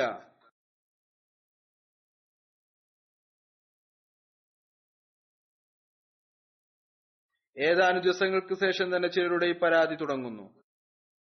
അഥവാ നാം അള്ളാഹുവിന്റെ മാർഗനിർദ്ദേശം കേൾക്കുന്നില്ല എങ്കിൽ അതനുസരിച്ച് പ്രവർത്തിക്കുന്നില്ല എങ്കിൽ അള്ളാഹുവിനെ സ്നേഹിക്കുന്നതിന്റെ അന്വേഷണം നടത്തുന്നില്ല എങ്കിൽ അവന്റെ യഥാർത്ഥത്തിലുള്ള ദാസന്മാരായി തീരുന്നില്ല എങ്കിൽ കേവലം പ്രയാസത്തിന്റെ സമയം വരുമ്പോൾ അല്ലെങ്കിൽ ബുദ്ധിമുട്ടുണ്ടാകുമ്പോൾ മാത്രമാണ് അവനെ വിളിക്കുന്നത് എങ്കിൽ പിന്നീട് അവനെ മറന്നു പോവുകയാണ് എങ്കിൽ പിന്നീട് നമുക്ക് എങ്ങനെയാണ് പരാതി പറയാൻ സാധിക്കുക? അള്ളാഹു നമ്മുടെ ദ കേട്ടില്ല എന്ന് പറയാൻ സാധിക്കുക. ആദ്യം നാം നമ്മെ ശരിയാക്കി തീർക്കണം. അങ്ങനെ നമ്മെ ശരിയാക്കി തീർക്കുന്നതിനു വേണ്ടി പരിശ്രമത്തോടൊപ്പം അള്ളാഹുവിന്റെ അനുഗ്രഹം ആകർഷിക്കുന്നതിനായി ദ്വായുടെ ആവശ്യവുമുണ്ട്. അതുകൊണ്ട് ദ്വായും ചെയ്യണം. പിന്നീട് അള്ളാഹു നമ്മുടെ ശാന്തിക്കും സമാധാനത്തിനുമുള്ള സംവിധാനവും ഒരുക്കി നൽകുന്നതാണ്. എങ്ങനെയാണ് അവൻ സ്വീകരിക്കുന്നത്? ഹൃദയത്തിന് സമാധാനം ലഭിച്ചാൽ ശാപിച്ചാൽ ഇതും ഒരു സ്വീകാര്യതയാണ്. പിന്നീട് തന്റെ പരിപൂർണരായ ദാസരുടെയും തന്റെ പ്രേമികളുടെയും പ്രാർത്ഥന സ്വീകരിക്കുന്നതുപോലെ അള്ളാഹു നമ്മുടെ ദുആയും സ്വീകരിക്കുന്നതാണ്. ആദ്യത്തെ ശ്രമം നമ്മുടെ ഭാഗത്തു നിന്നുണ്ടായാൽ റമദാൻ മാസത്തിൽ വിശ്വാസികൾക്ക് അള്ളാഹുവിന്റെ സാമീപ്യം കരസ്ഥമാക്കാനും ദുആ സ്വീകരിക്കുന്നതിനും പ്രത്യേകമായ സംവിധാനവും അള്ളാഹു ഒരുക്കി നൽകുന്നു. ഇതിൽ നാം പ്രകമായ നിലയിൽ പരിശ്രമിക്കേണ്ടതിന്റെ ആവശ്യമുണ്ട്. അതല്ല എങ്കിൽ നമുക്ക് അള്ളാഹുവിനെ കുറിച്ച് പരാതി പറയുവാനുള്ള ഒരു അവകാശവുമില്ല. അവൻ നമ്മുടെ ദ്വാ എന്തുകൊണ്ട് സ്വീകരിക്കുന്നില്ല? ദ്വായുടെ രീതിയും തങ്ങളുടെ അവസ്ഥകളെ ദ്വാ സ്വീകാര്യതയുടെ അവസ്ഥയാക്കി തീർക്കുന്നതിനും വേണ്ടി അത് മസീമുദ് അലൈഹി ഇസ്ലാം എപ്രകാരമാണ് മാർഗദർശനം നൽകിയിരിക്കുന്നത്. അവിടുന്ന് പറയുന്നു ഇത് സത്യസന്ധമായ കാര്യമാണ്. ഏതൊരാളാണോ കർമ്മങ്ങൾ കൊണ്ട് പ്രവർത്തിക്കാത്തത് അയാൾ ദ്വാ ചെയ്യുന്നില്ല. എന്നല്ല അള്ളാഹുവിനെ പരീക്ഷിക്കുകയാണ്. അതുകൊണ്ട് ദുവാ ചെയ്യുന്നതിനു മുമ്പ് തങ്ങളുടെ എല്ലാ ശക്തിയും ചെലവ് ചെയ്യേണ്ടത് നിർബന്ധമാണ്. ഇത് തന്നെയാണ് ദുവായുടെ അർത്ഥവും. പിന്നീട് അവിടുന്ന് പറയുന്നു ഇപ്രകാരം ചിന്തിക്കരുത്. ഞങ്ങളും ദിവസവും ദ്വാ ചെയ്യുന്നു. ഞങ്ങൾ നമസ്കരിക്കുന്നു. നമസ്കാരങ്ങളെല്ലാം തന്നെ ദ്വാ ആണല്ലോ. നിശ്ചയമായും നമസ്കാരം ദ്വായാണ് എന്നാൽ ആ ഉണ്ടാകേണ്ട അവസ്ഥ അതാണ് ദ്വായുടെ യഥാർത്ഥത്തിലുള്ള ലക്ഷ്യം. അത് നിർബന്ധമാണ്. പറയുന്നു മാരിഫത്തിനു ശേഷം ലഭിക്കുന്ന ദ അനുഗ്രഹം മൂലമുണ്ടാകുന്നത് അത് മറ്റൊരു വർണത്തിലും അവസ്ഥയിലുമായിരിക്കും. അത് വിലയം പ്രാപിച്ച അവസ്ഥയിലുള്ള ഒന്നാണ്. അത് എരിച്ചു കളയുന്ന ഒരു അഗ്നിയാണ്. അത് കാരുണ്യത്തെ ആകർഷിക്കുന്ന ഒരു കാന്തിക ശക്തിയാണ്. അതൊരു മരണമാണ്. എന്നാൽ അവസാനം അത് ജീവിപ്പിക്കുന്നു. അതൊരു കൊടും പ്രളയമാണ്. അവസാനം അതൊരു കപ്പലാകുന്നു. സമുദ്രത്തിലെ ഒരു കൊടുങ്കാറ്റാണ്. എന്നാൽ അതേ കൊടുങ്കാറ്റ് പിന്നീട് കപ്പലായി മാറുന്നു. രക്ഷപ്പെടാനുള്ള മാർഗമായി മാറുന്നു. പറയുന്നു എല്ലാ തരത്തിലും മോശമായ കാര്യം അത് മുഖേന പരിഹരിക്കപ്പെടുന്നു. എല്ലാവിധത്തിലുള്ള വിഷയവും അത് മുഖേന നിവാരണം ചെയ്യപ്പെടുന്നു. യഥാർത്ഥത്തിലുള്ള ദ ഈ വിധത്തിലാണ് സ്വാധീനം ചെലുത്തുന്നത്. അവിടുന്ന് പറയുന്നു ആ തടവുകാർ അനുഗ്രഹീതർ ആരാണോ ദ്വാ ചെയ്യുന്നത് ക്ഷീണിക്കുന്നില്ല. കാരണം ഒരു ദിവസം അവർ മോചിതരാകും. ദ്വായിൽ അലസരാകാത്ത അന്ധന്മാർ അനുഗ്രഹീതർ കാരണം ഒരു ദിവസം കാണുമാറാകും. കബറുകളിൽ കിടന്ന് ദ്വായിലൂടെ അള്ളാഹുവിന്റെ സഹായം ആഗ്രഹിക്കുന്നവർ അനുഗ്രഹീതർ. കാരണം അവർ ഒരു ദിവസം കബറുകളിൽ നിന്ന് പുറത്തു വരും. അതായത് ആത്മീയമായ നിലയിൽ മരിച്ചവർ. ദ്വാ ചെയ്യുന്നതിൽ ക്ഷീണിക്കാത്ത നിങ്ങൾ അനുഗ്രഹീതർ. നിങ്ങളുടെ ആത്മാവ് ദ്വാക്ക് വേണ്ടി ഒരുക്കുകയും നിങ്ങളുടെ കണ്ണുകൾ കണ്ണുനീർ വാർക്കുകയും നിങ്ങളുടെ നെഞ്ചുകളിൽ ഒരു അഗ്നി ഉണ്ടാക്കുകയും ചെയ്തു. നിങ്ങളെ ഏകാന്തതയുടെ താൽപര്യത്തിനായി ഇരുണ്ട മുറികളിലും ജനശൂന്യമായ കാടുകളിലും ചെന്നെത്തിച്ചിരിക്കുന്നു. നിങ്ങളെ അസ്വസ്ഥരും മതിഭ്രമം പിടിച്ചവരും ഭ്രാന്തരുമാക്കി തീർത്തിരിക്കുന്നു. കാരണം അവസാനം നിങ്ങളിൽ അനുഗ്രഹം ചൊരിയപ്പെടും. അള്ളാഹു ഏതൊന്നിലേക്കാണോ നാം വിളിക്കുന്നത്? അങ്ങേറ്റം കാരുണ്യവായനും ലജ്ജയുള്ളവനും ആത്മാർത്ഥമുള്ളവനും വിനിയാന്യതരിൽ കരുണ കാണിക്കുന്നവനുമാണ്. നിങ്ങളും ആത്മാർത്ഥതയുള്ളവരായി തീരുക പൂർണമായ ആത്മാർത്ഥതയോടും കൂറോടും കൂടി ചുവടുവെക്കുക അവൻ നിങ്ങളുടെ മേൽ കരുണ ചെയ്യുന്നതാണ്. ലോകത്തിന്റെ ശബ്ദ കോലാഹലങ്ങളിൽ നിന്ന് വിട്ടുനിൽക്കുക ശരീരേച്ഛയുടെ കലഹങ്ങൾക്ക് ദീനിന്റെ വർണം നൽകാതിരിക്കുക. പറയുന്നു ദ്വാ ചെയ്യുന്നവർക്ക് അള്ളാഹു മോജിത്ത് കാണിച്ചു കൊടുക്കും. ചോദിക്കുന്നവർക്ക് അസാധാരണമായിട്ടുള്ള ഒരു നിയമത്ത് നൽകപ്പെടും. ദ്വാ അള്ളാഹുവിൽ നിന്ന് വരുന്നു. അള്ളാഹുലേക്ക് തന്നെ പോവുകയും ചെയ്യുന്നു. ദ്വാ മുഖേന അള്ളാഹുത്ര മാത്രം സമീപസ്ഥനാകുന്നു. ഏതുപോലെ നിങ്ങളുടെ ജീവൻ നിങ്ങളുടെ സമീപസ്ഥമായിരിക്കുന്നുവോ? ദ്വായുടെ അനുഗ്രഹം ഇതാണ്. മനുഷ്യരിൽ പരിശുദ്ധമായ മാറ്റം ഉണ്ടാകുന്നു പറയുന്നു ചുരുക്കത്തിൽ ദ്വാ ഒരു മൂലകമാണ്. അതൊരു പിടി മണ്ണിനെ സ്വർണമാക്കി മാറ്റുന്നു. അതൊരു ജലമാണ്. ആന്തരിക മാലിന്യത്തെ കഴുകിക്കളയുന്നു. ആ അതോടൊപ്പം ആത്മാവ് ഉരുകിപ്പോകുന്നു. വെള്ളം പോലെ ഒഴുകി ഏകനായ ദൈവത്തിന്റെ സമക്ഷത്തിൽ വീണുപോകുന്നു. അത് അള്ളാഹുവിന്റെ സമക്ഷത്തിൽ നിൽക്കുകയും റുക്കോ ചെയ്യുകയും സുജൂത് ചെയ്യുകയും ചെയ്യുന്നു. അതിന്റെ പ്രതിബിംബമാണ് ഇസ്ലാം പഠിപ്പിച്ച നമസ്കാരം. ബാവിന്റെ എഴുന്നേറ്റ് നിൽപ്പത് ഇപ്രകാരമാണ്. അത് അള്ളാഹുവിന്റെ എല്ലാവിധത്തിലുള്ള പ്രയാസങ്ങളും സഹിക്കാനും എല്ലാ കൽപ്പനകളും അനുസരിക്കാനും തയ്യാറായി നിൽക്കുന്നു. അതിന്റെ റുക്കോ അഥവാ കുനിയൽ ഇതാണ്. ആ എല്ലാ സ്നേഹവും ബന്ധങ്ങളും ഉപേക്ഷിച്ചുകൊണ്ട് അള്ളാഹുവിലേക്ക് തിരിയുന്നു. അള്ളാഹുവിന്റെതായി തീരുന്നു അതിന്റെ സുജൂത് ഇതാണ്. അത് അള്ളാഹുവിന്റെ സമക്ഷത്തിൽ വീണുകൊണ്ട് തന്റെ അസ്തിത്വം പൂർണമായും ഉപേക്ഷിക്കുന്നു. തന്റെ അസ്തിത്വം ഇല്ലാതാക്കുന്നു. തന്റെ അസ്തിത്വത്തിന്റെ രൂപം തച്ചു നീക്കുന്നു. ഇത് തന്നെയാണ് നമസ്കാരം. ഇതാണ് അള്ളാഹുവിനെ കാണിച്ചു തരുന്നത്. ഇസ്ലാമിക ശരീരത്ത് ഇതിന്റെ ചിത്രം സാധാരണ നമസ്കാരത്തിൽ കോറിയിട്ടുകൊണ്ട് കാണിച്ചു തന്നിരിക്കുന്നു. ആ ശാരീരിക നമസ്കാരം ആത്മീയ നമസ്കാരത്തിന് പ്രശക്തിയായിത്തീരുന്നതിനു വേണ്ടി അതിലേക്ക് കൊണ്ടുപോകുന്നതിന് വേണ്ടി. ഇതാണ് ആ അവസ്ഥ നാം നമ്മുടെ ഉള്ളിൽ ഉണ്ടാക്കിയെടുക്കേണ്ടതാണ്.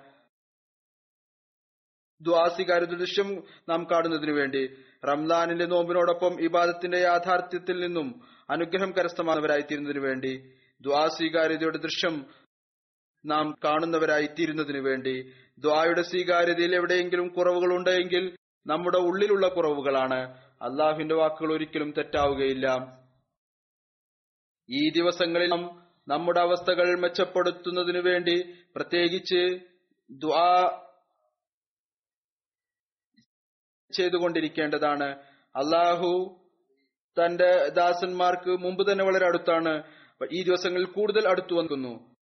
തങ്ങളുടെ ഫർലായ ഇബാദത്തുകളും തങ്ങളുടെ നഫലുകളിൽ പൂർണമായ നിലയിൽ അള്ളാഹുവിന്റെ സമക്ഷത്തിൽ നാം കുനിയേണ്ടതാണ്. റസൂൽ തിരുമേനി സല്ലാഹു വസ്ലം പറയുന്നു ഈ മാസത്തിന്റെ ആദ്യത്തെ പത്ത് കാരുണ്യത്തിന്റേതാണ്.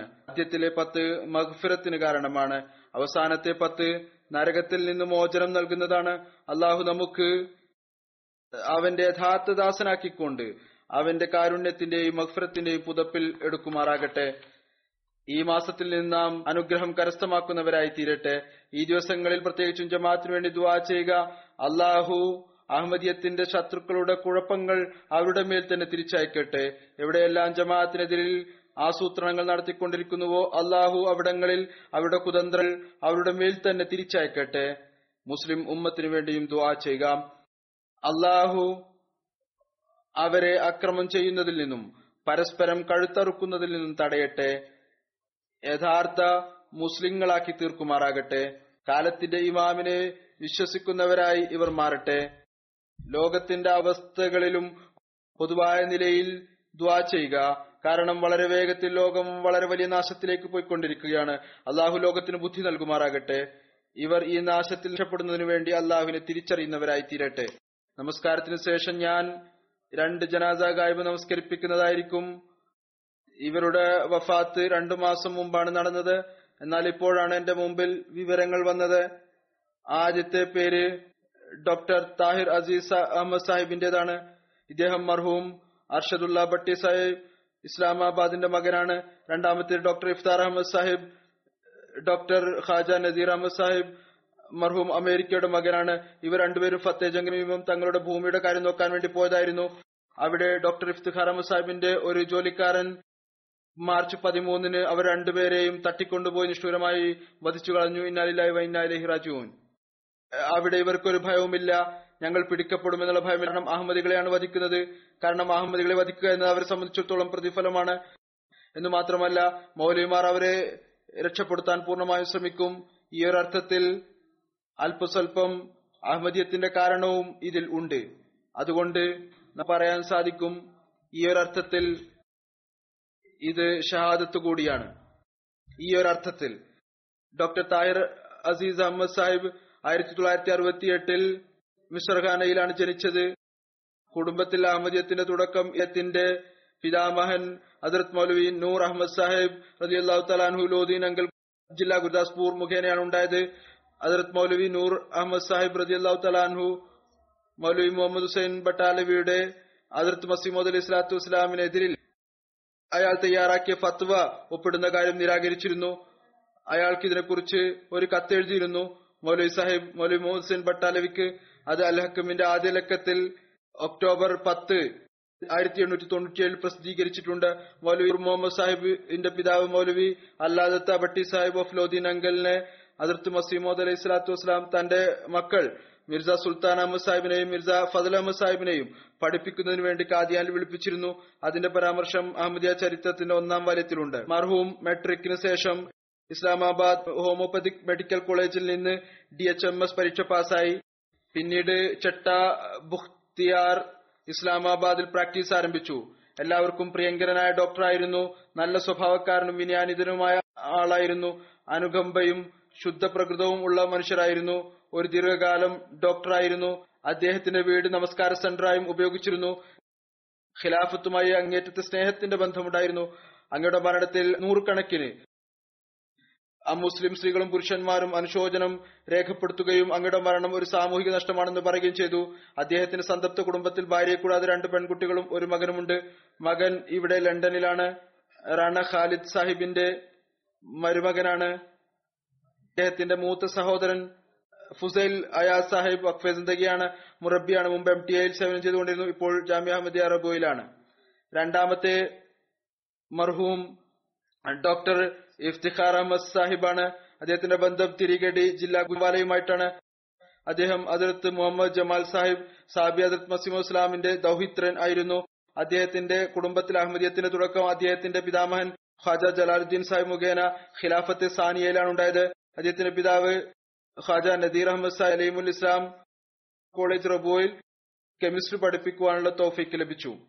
മർഹൂം doctor King Edward medical college ലാഹോറിൽ നിന്ന് എം ബി ബി എസ് ചെയ്തതിനു ശേഷം ഏകദേശം മൂന്ന് വർഷം അഹമ്മദ് ക്ലിനിക് കാനു നൈജീരിയയിൽ സേവനം ചെയ്യാൻ തൗഫീക്ക് ലഭിച്ചു. മൂന്ന് വർഷത്തിനു ശേഷം അമേരിക്കയിൽ പോയി. അവിടെ വെച്ച് അദ്ദേഹം എം ഡി എടുത്തു. അതിനുശേഷം ഏകദേശം പതിനഞ്ചു വർഷം പാകിസ്ഥാനിൽ താമസിച്ചതിനു ശേഷം അവിടെ നിന്ന് എം ഡി എടുത്ത് തിരിച്ചു വന്നു. പിന്നീട് പതിനഞ്ചു വർഷം പാകിസ്ഥാനിൽ താമസിച്ചു. മൂന്ന് വർഷം മുമ്പ് അമേരിക്കയിലേക്ക് താമസം മാറ്റി. അവിടെ കാലിഫോർണിയയിൽ അദ്ദേഹം തന്റെ പരീക്ഷ പാസ്സായി അവിടെ ജോലി ചെയ്യാൻ ആരംഭിച്ചു. പിന്നീട് കുട്ടികൾ കാരണം പാകിസ്ഥാനിലേക്ക് തിരിച്ചു വന്നു. അദ്ദേഹം വളരെയധികം ദരിദ്രരെ പരിഗണിക്കുന്ന സൃഷ്ടി സേവനത്തിന്റെ വികാരം ഉള്ള ആളായിരുന്നു. സാമ്പത്തിക പദ്ധതികളിൽ മുൻകടന്ന് പങ്കെടുക്കുന്ന ആളായിരുന്നു. ഒരു മുഖലിസായ മനുഷ്യനായിരുന്നു. സന്തപ്ത കുടുംബത്തിൽ ഭാര്യയെ കൂടാതെ മൂന്ന് പെൺകുട്ടികളുണ്ട്. അള്ളാഹു മർഹൂമിനോട് കാരുണ്യത്തോടും മക്ഫിറത്തോടും കൂടി മാറട്ടെ. അവരുടെ മക്കളെയും ജമാഅത്തും ഖിലാഫത്തുമായി ബന്ധിപ്പിച്ചു നിർത്തുമാറാകട്ടെ.